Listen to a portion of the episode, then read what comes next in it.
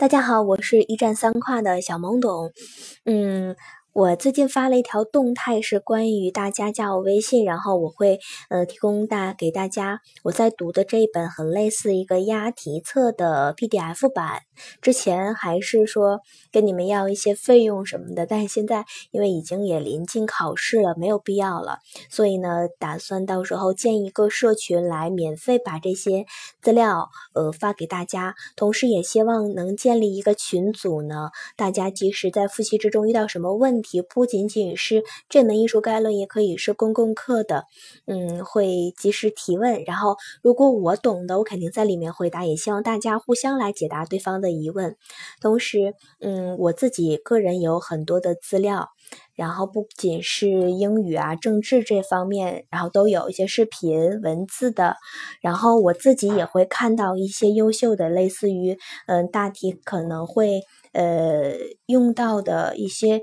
影视现代的点评啊、分析啊，中传一号的蓝皮书，呃，传媒一号的蓝皮书，因为它是中传那个凤凰学院下设的一个呃媒体组织，他们发的文章我看来还挺权威的，而且都是邀请到的，有中传的，有北师大的，还有其他北大的、清华这一类的比较嗯权威的教授来去呃跟他们访谈。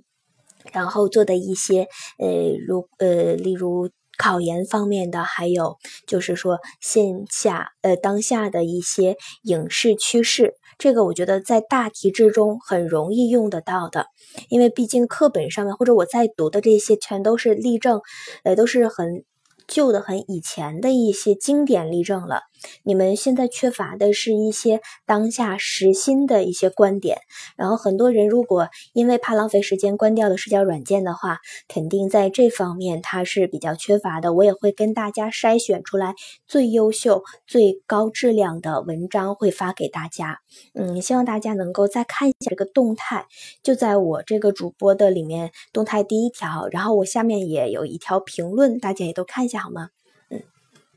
嗯，好，继续录今天的名词解释。第二个，审美升华，审美效应。作为艺术接受活动的最高境界，审美升华是指鉴赏主体在审美直觉和审美体验的基础上，达到一种精神的自由境界。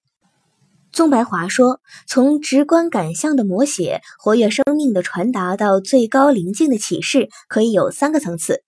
只有达到了最高的艺术境界，才能既使心灵和宇宙净化，又使心灵和宇宙深化，使人在超脱的胸襟里体味到宇宙的深境。审美升华阶段发生有几种现象：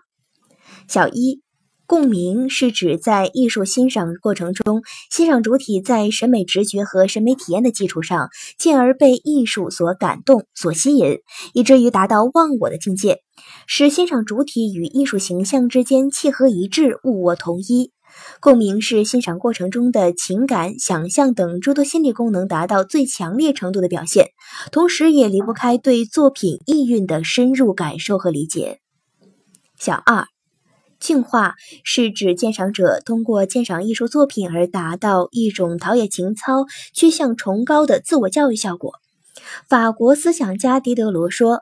那个坏人走出了包厢，已比较不那么倾向于作恶了。这比被一个严厉而生硬的说教者痛斥一顿要来的有效。”小三。领悟是指鉴赏者在艺术鉴赏的过程中，对艺术形象意蕴的妙悟和作品内涵的深刻领会。言语在苍狼诗话中说：“大抵禅道唯在妙悟，师道亦在妙悟。”小四，在艺术鉴赏过程中或活动结束后，艺术作品中的意象意蕴常常萦绕于脑际，波动于心间，令我们再三回味。自觉或不自觉地影响我们的道德情操、理想追求，这就是言流。